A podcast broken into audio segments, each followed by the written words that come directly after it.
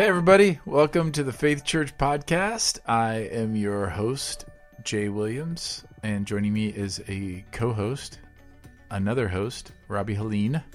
Hello, Jay Williams. I feel like we haven't been, we haven't done this together for a while. We said that last time and Wait. then didn't again And didn't for a long time. Yes. Yeah. We've gotten out of rhythm a bit. Yes.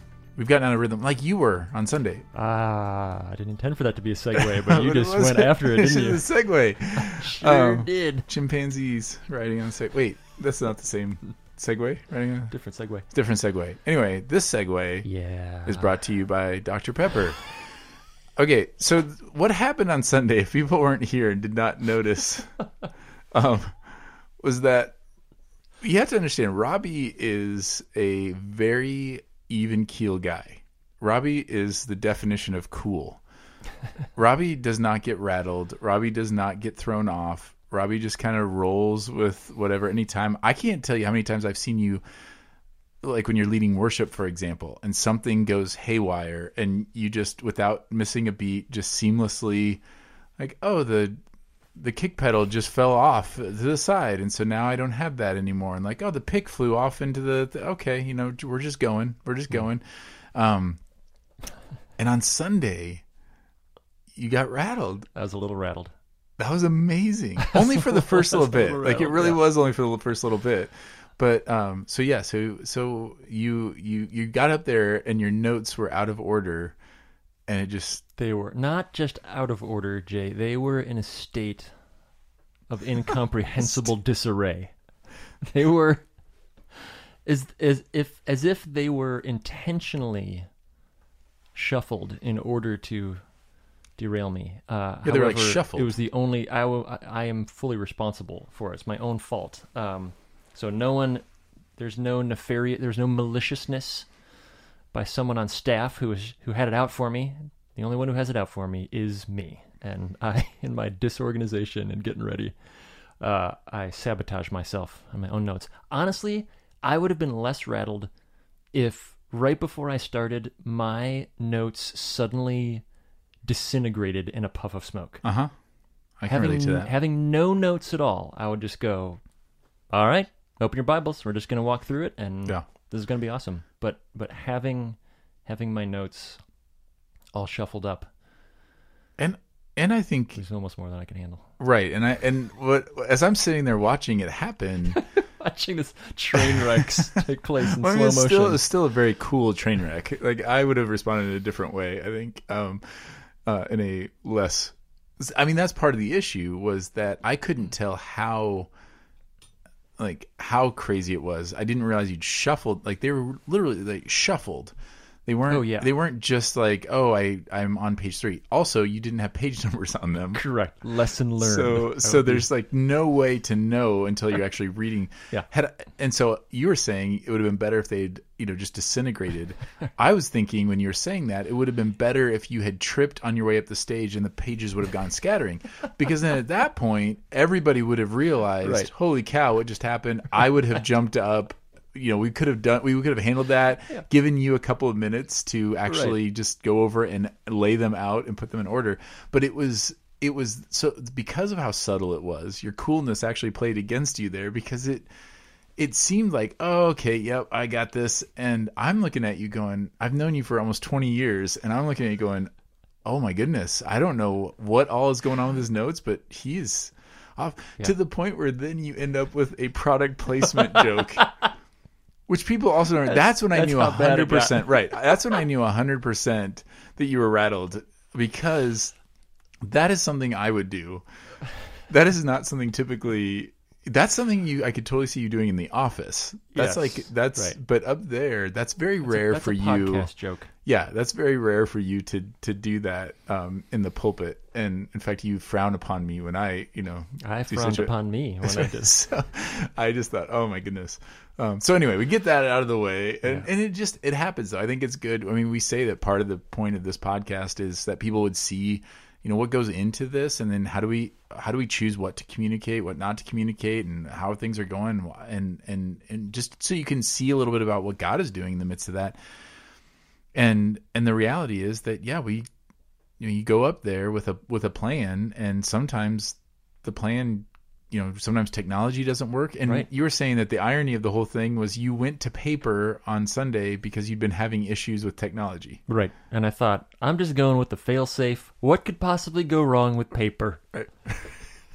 well we found out Well, um, Yeah. so so that i think that is uh it's just there's just something very human about that you know that we this this is not always things do not always go the way that we want them to go we often communicate things um, in ways that we wish we had communicated it differently we often say sure. things we forget to say things that we really wanted to say and Yeah. we say other things that we wonder why did i spend why did i spend five or six minutes on that when that was not right. you know, there's all these things that happen, and then also technological foibles. But I thought once you got through that, Once I recovered. post Dr Pepper, it was fantastic. Thank you. it was Kind. it was a really it was a really fantastic um, sermon. I just thought it was funny. I will I will say this, and then I'll then we can move on from it. I'd said to Lauren that um, that a few weeks ago I I preached sitting down at the table, and I was trying to channel my inner Robbie of being very calm and cool and um, just uh, you know chill.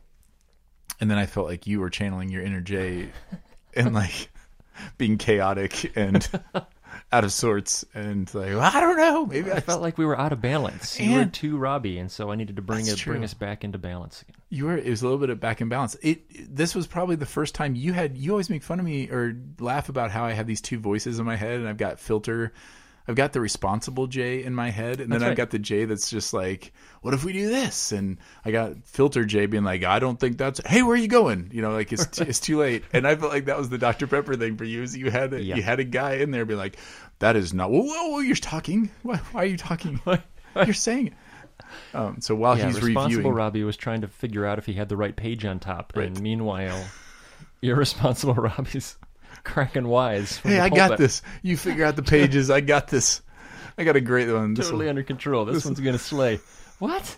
Why? Don't tell. Why oh, it's too late. So, um, but do you want to mention though what happened after the service? Yes, my favorite thing about that is someone who is watching online uh, shows up at Faith after the service with an ice cold Dr. Pepper that they gave me as a gift, which was so fantastic. I was it ice cold. Of course it was. That's what Oh, I. of course. That's it what was. I asked for, or what I advertised. Oh, you did. You did. yeah. So I saw you at the area lunch with the Dr. Pepper, yeah. and I thought, what in the world? And and you told me was that, and I thought that was so provided wonderful. by, by our beloved and caring congregation. I just I love that so much. I did too. It's so great.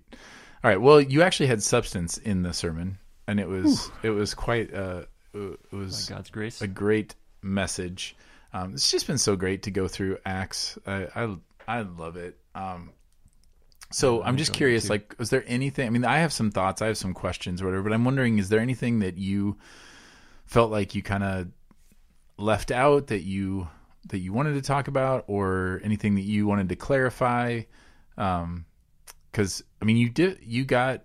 You definitely cast a a vision and um for just in your heart obviously for the for the poor and for the disenfranchised really came out uh, in it as well but yeah i didn't know if there's anything I appreciate that. Um, that's a good question. I don't. I. I didn't.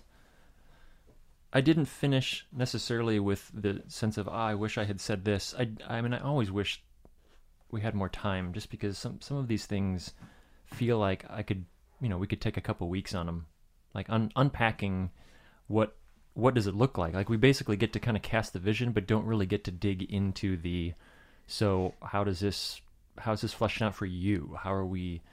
going to do this more actively as a church. Like what I what I really want in that moment is the discussion that follows. Right? So I don't want to talk more, but I want to discuss more. So right I don't wish I had more to say, but I wish um, that like we could follow up that with pulling up a stool and being like, "All right, now tell me, congregation, where do you see the needs? Where where are you already doing this, and and you need some help? Um, where where do we see needs in our community? And we we had an opportunity to begin to do that a little bit at the area lunch, which is one of the reasons that I really love those area lunches is the the follow up conversation of getting to talk to people about so so how are we going to do this? What does this look like for us uh, this last week here in Peshtigo? You know, in previous weeks, you know, depending on what area it is. Um, so I I'm I'm really going to value those times, um, the, the the area and lunch discussions, just because you get you get to do that right away while it's still fresh, like right after the sermon, to sit down across the table with someone and say, "So what about that? Like how Yeah. how do you feel like you're doing this well?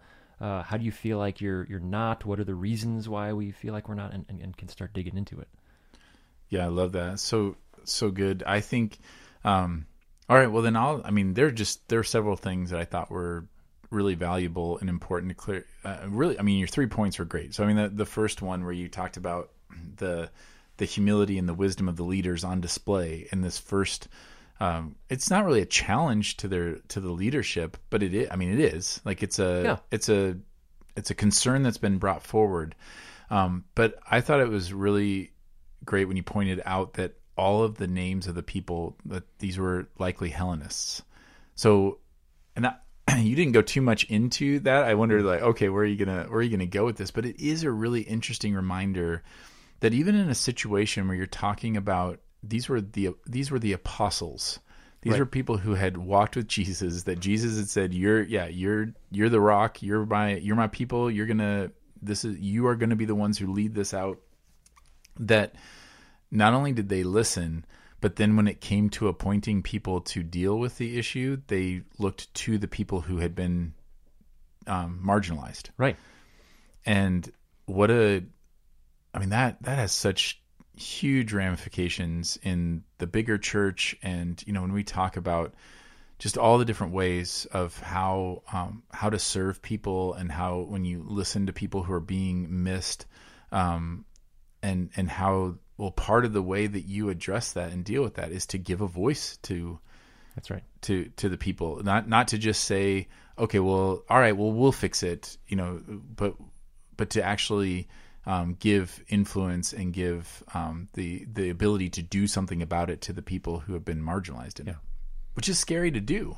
Like it's It's really scary. because it means giving over responsibility it means giving over sometimes giving over authority it means you know taking a step back and losing some of the maybe the influence or the control that you might have had um, over that. And um, and they did it It takes a lot of it takes a lot of humility because you not only have to receive that critique in the first place, mm-hmm. but then as you watch those people lead out in that, you have to receive, in a sense, the the constant passive critique of, "Oh, I wasn't doing that. Oh, mm-hmm. I didn't try that. Oh, I didn't even see that." Mm. And and you have that ongoing passive critique of, "Am am I okay with?"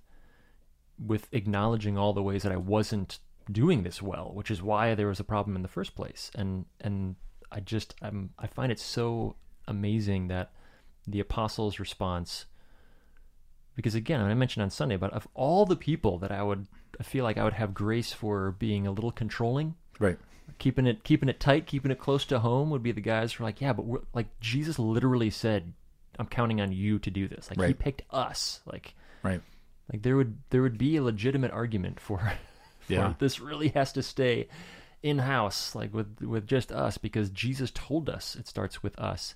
But they saw like they took him literally when he said like we don't lead the way the world Right. leads. And so like that had to like that had to filter into their response of well we don't lead how the world leads. So obviously our response isn't circle the wagons and and tighten up control and make sure that we're in charge of this, but we've got to like or blame give this away, just like Jesus gave it away Right. to us. Right? Because Right. he, he hands he hands the stewardship to us, and then they hand that stewardship away. And then what I love is how like obviously they didn't. Well, I, I don't know. Maybe the Holy Spirit told them this, but there's no indication that they had any idea of what was like right around the corner in terms of persecution and then like the scattering of the believers. Mm-hmm. But you just gave all this authority to people who are who are going to be scattered out across yeah the whole empire, and then we get to see over the rest of Acts what God does with that. So like, that wasn't their missionary strategy. That was just like good self-sacrificial humble leadership in the moment and then God's like right on now guess what I can do with that and and it's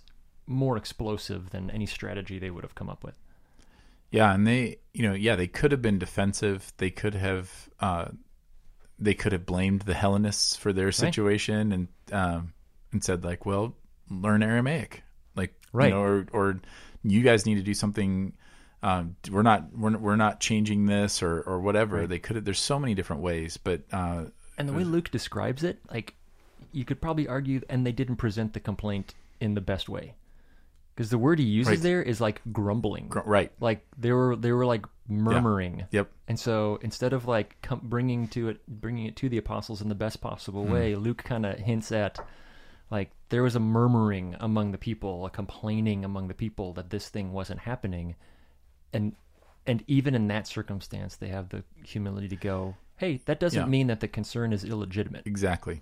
Yeah, and that that right there, I think, is a really great point. And anybody that's ever in ministry leadership at all, uh, whether whether you're leading a small group or pastoring or whatever, you you have to deal with the fact that a lot of times, most times, or very frequently, criticisms are not brought in the most godly of ways. No. And so the the ability to separate the mode from the content is incredibly important. And and I know you've had these situations. I've had countless situations in ministry um, where I've I've had to where God has had to like humble me in a way to say, okay, the way that this was brought up, whether it was grumbling or complaining or accusations or it's through gossip or whatever, that does not invalidate Right. the concern that has been brought forward. And so that is that's a constant thing of okay, I need to listen to what's being said here. And then there have been times where I've I've there have been some times in discipling relationships where I'll I'll deal with the concern and then after dealing with the concern, then coming circling back and saying, "Hey, Yeah. just so you know, you know this is this is a better way to bring these things up. Yeah. You know, this is a more Christ honoring way to express these concerns. And so, um, so it kind of goes both ways. Like you, it, it does not. We don't get a free pass to to ignore critique Mm. because it's done in a sinful way, but the fact that the critique is valid doesn't justify sinful behavior. That's exactly either. right. That's So exactly right. so we have to always be mindful of that. Of okay, I've got the content of my critique, Yeah. but then I also am accountable for the way that I bring this up. But yeah, that's a really um, that's a really good point. I also thought you did a great job of um, dealing with what has been, you know, ever since the church started, but certainly in the last few hundred years, and certainly in the last hundred years or so, the idea of um, you know the gospel the the ministry of the word and then um, you know this this ministry of service. And and like sometimes we talk about like the social gospel and these different things but the question of like are we most about preaching the word and sharing the gospel or are we most about meeting um, relieving suffering and meeting people's felt needs? And it really it's been in the last 100 years or so that those have been separated. Like for the, for most of the time in the church they're they've not been seen i would say they've not been seen as separate things but we certainly live in an era where to care about the poor and to care about that um, could bring with it the accusation of not taking the word seriously and i thought you made a really you did a really good job of pointing out that the apostles um, were not saying they they fully understood it was critically important that these widows got food Yeah. I mean, it was critically impor- important. They also understood that they had to be faithful to man their post. That they, what I think Yeah, is incorporated in see that is this idea of they understood the body of Christ, and they unapologetically said, "This is what we've been charged to do. We need to do this." In a very Nehemiah type Yeah. way of Yeah. saying, "Like, look, that might I don't know whether that's real or not, but I can't I can't stop doing what I'm supposed to be doing here. That wouldn't be faithful." Which again goes to their humility that they didn't believe that they had to do everything. Right. Right. Like sometimes we get you get you feel like you get bonus points for being the guy that does everything, but really what you're showing is that you think you have to do everything and that other That's right. people can't do it. And so they really that distinction of it wasn't that they were saying that that was beneath them, it was that they were saying that this is what we have been called to do. And so for all of us to be faithful and to be the body of Christ, we are, we got to do what we're called to do and then we need other people to do this Yeah. to make sure that we are as a whole family doing what we're called to do. So I thought that was, uh, I don't know, I thought that was, it was just well, it was it was well stated to hold that intention because it does sound in the text. Just a plain reading of the text does kind of sound like they're saying, well, that's beneath us. Like there's a little Yeah. bit of that in the English translation that can feel like that, but that Yeah. is not that's not at all what they are communicating. No, I don't think so. I mean, I think in the in the whole the broader context of that passage, you see that is not at all what they're thinking. That there's that they're they wouldn't have responded the way they're responding if they didn't believe that that was essential. Right. Like, it's really more of a sense of like, well, this has to be done, but we we can't do that. So how do we do that? And then and then they propose this idea Right. that everyone says yes, that's that's obviously awesome, and and no one responds with, oh, because the Right. apostles are too busy reading the Bible and Right. teaching us the word that we don't know. No, they're like, yes, like we get it all. Like there's this sense of like we want to they want to gather to be taught by the apostles. They know the only way they can do that is if they're continuing to spend time in the word and in prayer. And so they're not wanting the apostles to stop doing that. That's what they're gathering to to hear from them and then their response to that and and so like if you if you read the whole thing and then come circle back around and see the responses you get much more of a sense of um like we can't like but what if this results in not having the word anymore and instead it's the you know it's them holding that intention where it's so easy for us to to to be a little more binary right? To be it's an either or. It's it's we're we're about the word or we're about you know serving the community. And and the apostles couldn't separate those things mm-hmm. because the word the manifestation of the word is in love of others and service of others. And so like you get much more of a I, I read it with the tone of like well we we can't stop doing this but obviously we need to do this other thing and so Right. what do we do and so they come up with a solution that everyone is thrilled about which Which man, rarely can you happens. even imagine that like the whole 100%. church goes yes, Yes, great, that's a idea. great we idea. love it I mean, just because I've never experienced that doesn't that may have to do with the quality of my ideas. But I think the um the yeah the two pieces of evidence that make it really clear to me that that that your interpretation of that is is accurate is um is one is the un- unanimity of the response. Yeah. So the we just had people grumbling and complaining to them, and now everyone sees this. Yep. Both Hellenist, you know, and and the Jewish Greeks, the Hebrews that were there, like they they they all agreed. Yes, this is a great plan. Um, which, by the way, says something about the um, Aramaic-speaking Jews Yes. from Jerusalem that they also agreed. Yes, that makes sense. You got seven of them; they're all Hellenists. Yep, that makes sense. Yes. there wasn't a fear of well, but then what about our widows? Right. Like, are they going to start getting ignored? There wasn't a sense of a fear of retribution or of, of favoritism. It was, oh man. So that to me communicates that everybody, when it was brought to them, thought, oh, that's that's not good. Like we've Right. got to we got to deal with this. And so they were happy to see a solution to that. So that was one, and the other one was the qualifications that were put on the people who are going to be in charge. It wasn't like they just said, oh, I don't know, just grab a few people and like go hand out food. It was like, no, these have to be people who are respected, who are filled with the Spirit, and have this kind of faith. Um, and and that will be seen as that. That it just that makes it um, really clear.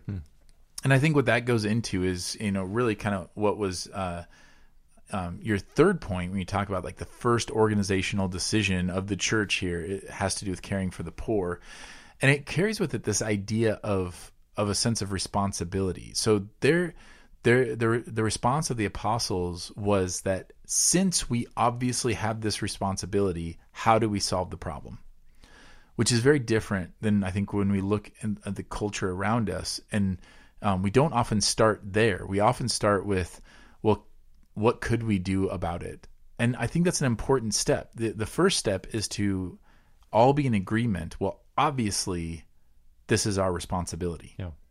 So now the question is, how do we go about it? That's right. which then protects us from um, saying, "Well, that's too big of an issue," or "It's too big of a problem," or "Well, maybe someday we'll do something like that." It's it, you ha- you have to start with like, "Well, obviously, we need to do this, Yeah. so now let's figure out the best way." Right. I don't know if you like how do you wrestle with that in a culture now because then I, I want to hes- I, I'm hesitant to just say, well, it was obviously so much easier then, but there were certain things that made that easier. One was the clear separation of people were joining the church, and so there was no there was no formal membership because if you were meeting with them, you were a part of them. Um, and then there was also not all the red tape of government programs and all these different things and, and you were dealing with a much simpler economy. You know you yeah. didn't have retirement funds you didn't have um, you know fixed incomes you didn't have social security you didn't have cell phone bills and you know car payments and all this stuff. Is basically people needed to eat and they needed to stay warm and you know have water. And that was that was essentially what needed to happen. So it was very yeah. clear like okay well these needs need to be met how do we deal with that then in a much more complex economic world where someone's need might you know will look very different? You know certainly if yeah. we're seeing something that's hungry and i have a loaf of bread that's very straightforward and we can do that. But it's more complex than that. It it is and it isn't it, it is more complex than that. Our culture is certainly much more complex than that. We also have kids around us who don't have winter clothes. And we have kids, you know, we have families who can't afford to buy a meal all 7 days of the week. Like we we also have the things that are that simple yes. and that straightforward and that cut and dry. Like that easy. So um I mean, I, I always I always struggle with um, with starting at the most complicated aspect of it, and and then disavowing all of it, just mm-hmm. saying, well, because because I've chosen the most obscure and complicated issue and proven that it's too obscure and complicated to come up with a solution, we dismiss all of it, as opposed to saying, well, at the very least, we're going to be a community where there's not a single kid in this school who doesn't have a winter coat because that's ridiculous. We're going to be, you know, we're going to make sure that there's not a single family that's trying to decide between rent or food because that's ridiculous. Like they need both a roof over their heads and a meal on their table. And and start there. And then once we have solved all of those problems, then start wrestling with the issues where we go, okay, so now what do we do when you know, this person has this is unable to make their insurance payment, and we go, okay, well that feels a little more nuanced because that's not exactly life or death, but we also live in a context and a culture where if I break my leg, that could put me on the street if I'm living paycheck to paycheck because if I don't have insurance and I don't have $10,000 to pay for the ambulance ride and all that stuff like so that does get a little messier but I would like to start having those conversations after we have already fixed all of the easy ones leading up to that, as opposed to going, yeah, but we're never going to answer that insurance issue because it's just too nuanced. So the kids should still keep going to school with no coats. Like that's. It's very. I'm not not like, and I'm yeah. and I we don't do that intentionally, right? We don't well, say like provide... I don't care if the if the no you know children are eating. We don't say that. We just because this issue feels so huge, and we've we've in some senses complicated it ourselves, right? Because we've we've added political aspects to it, and yeah. we've added all like our culture is so different in good ways and in bad ways. Um, you know, it's it's a good thing that if we have a drought, we don't all die because we have Right. we have infrastructure set up, right? So that's a win. So there's some things that yeah, are really good imagine? about it. I mean, yeah, that, that, that's a yeah, the infrastructure. You just think about it. We could we could have a drought and and most people would be fine. It's going to make most, things harder. It's going to make some right. things more expensive, but we're but most people would not you wouldn't be fearing for your life. Whereas there was a time where that would that would mean the vast majority of the population would be in peril. They would be right. in life or death situations. Uh, so I, I appreciate um, all that, and that that really you brought up a um, there, there was another point you made in the sermon that I just was hoping you'd maybe unpack just a little bit, uh, which is you made the really great point that we have basically abdicated our responsibility. Mm-hmm. Like we've handled uh, handed over. You said something to the effect of um, the the world has taken responsibility of what was ours to steward, partly because we handed it over. I paraphrased that just because I couldn't write fast enough. Pretty close. I think like, that's pretty much verbatim. um, so, w- give me a little bit more on that. Like, what do you mean we handed like that we've handed this? Because I would add too that, um, and then we've criticized the world. So it feels like Yeah. we've kind of we've handed the responsibility. This was it was a responsibility given to me, you know, or to us. Like I was going into metaphor mode there, but um, this responsibility was given to us. We handed it over to another group of people to to the world and said, "Well, no, you you deal with this," and then we criticize the way that they're dealing with it. yeah. And is it? Am I oversimplifying that, or is that? I wish is- you were. I wish you were. So- um, So yeah, in what way do you see us having handed it over? I mean that. I think that was a gradual process. It's not like uh, a a large group of people woke up one morning and said, "We're going to abdicate our responsibility for this," and then and then make fun of people for not doing it as well as we are not doing it. Um, it it's it starts with you know churches, the, the the church creating the first orphanages and the first hospitals Right. right, which is awesome.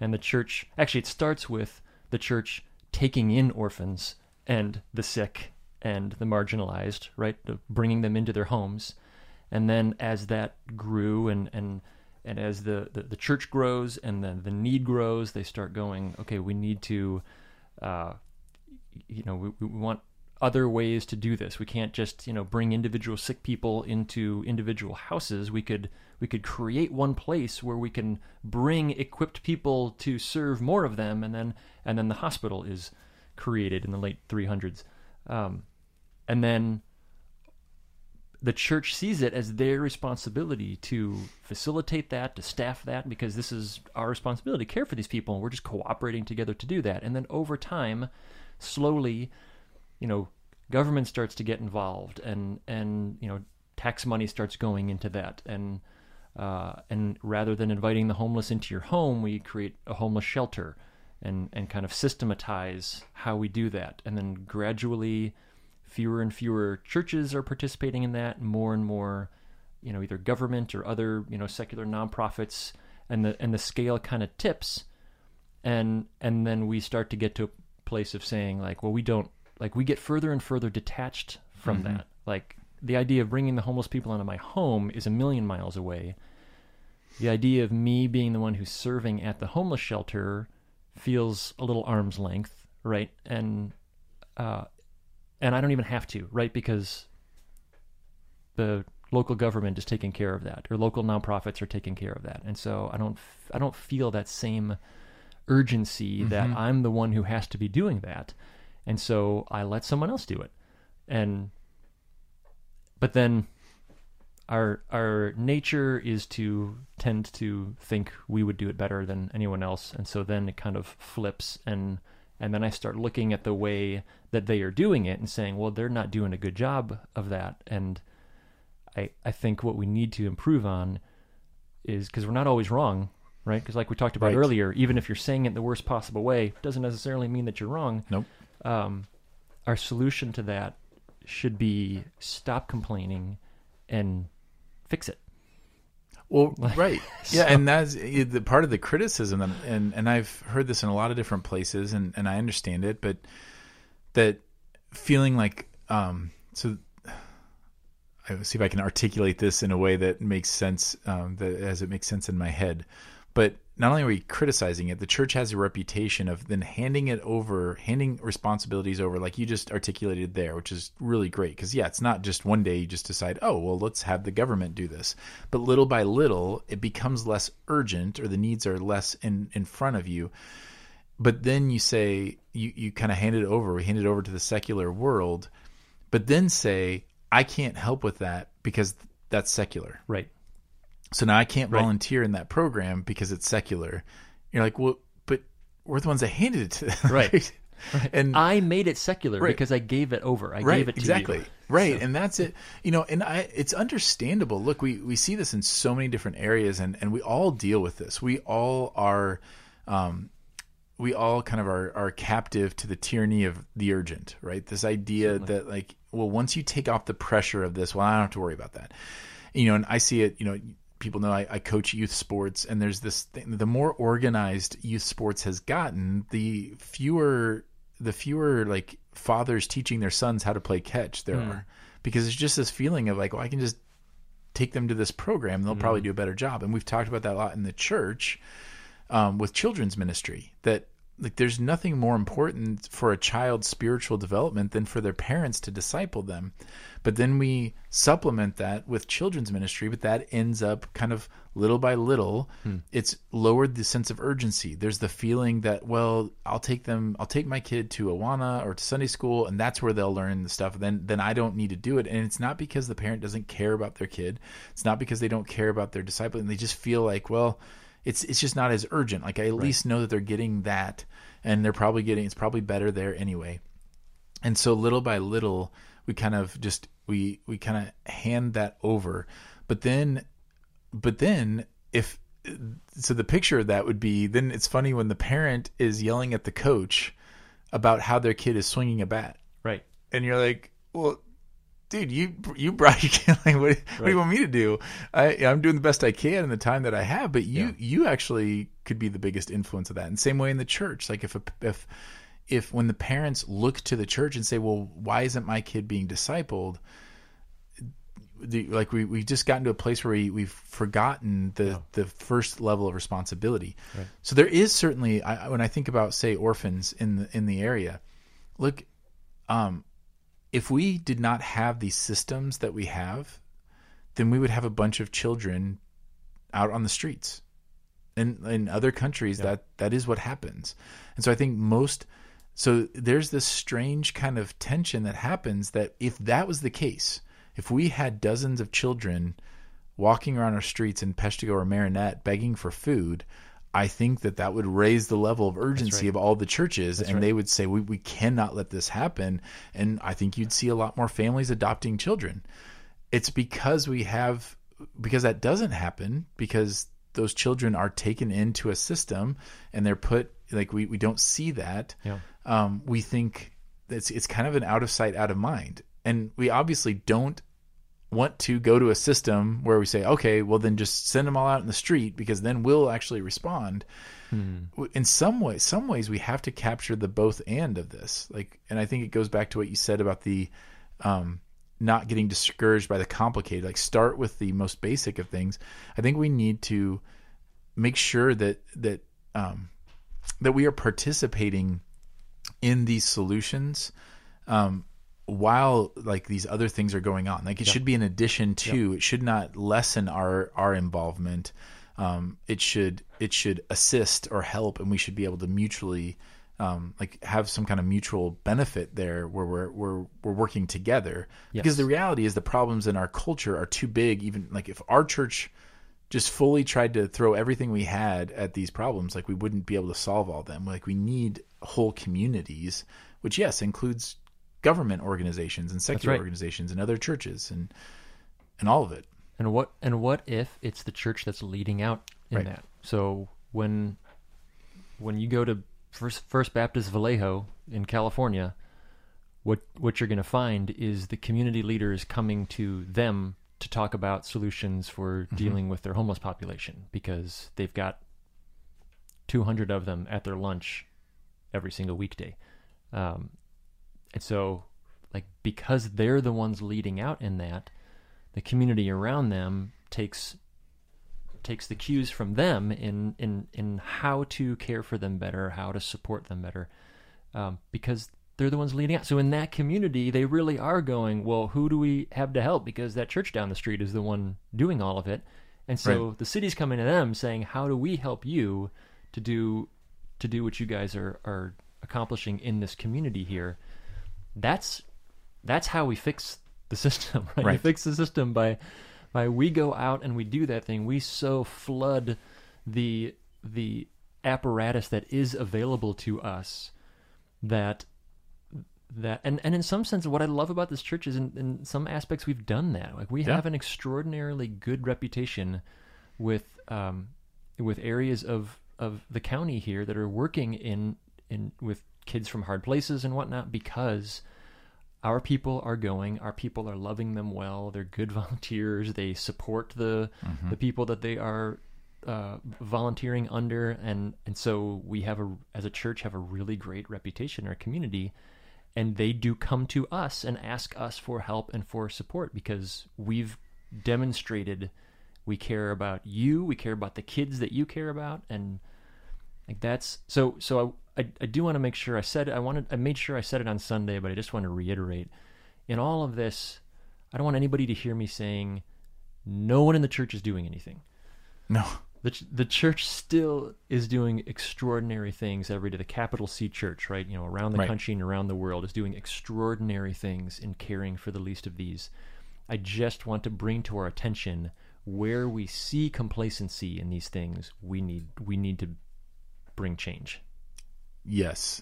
Yeah, we just need to be reminded of that. I think because because we live in a culture um, and in a country that has, by all accounts, uh, as far as countries across the history of the world, like we do care for the poor and for the marginalized. Like there's a lot of systems in place for that. It's not perfect. It's nowhere near perfect.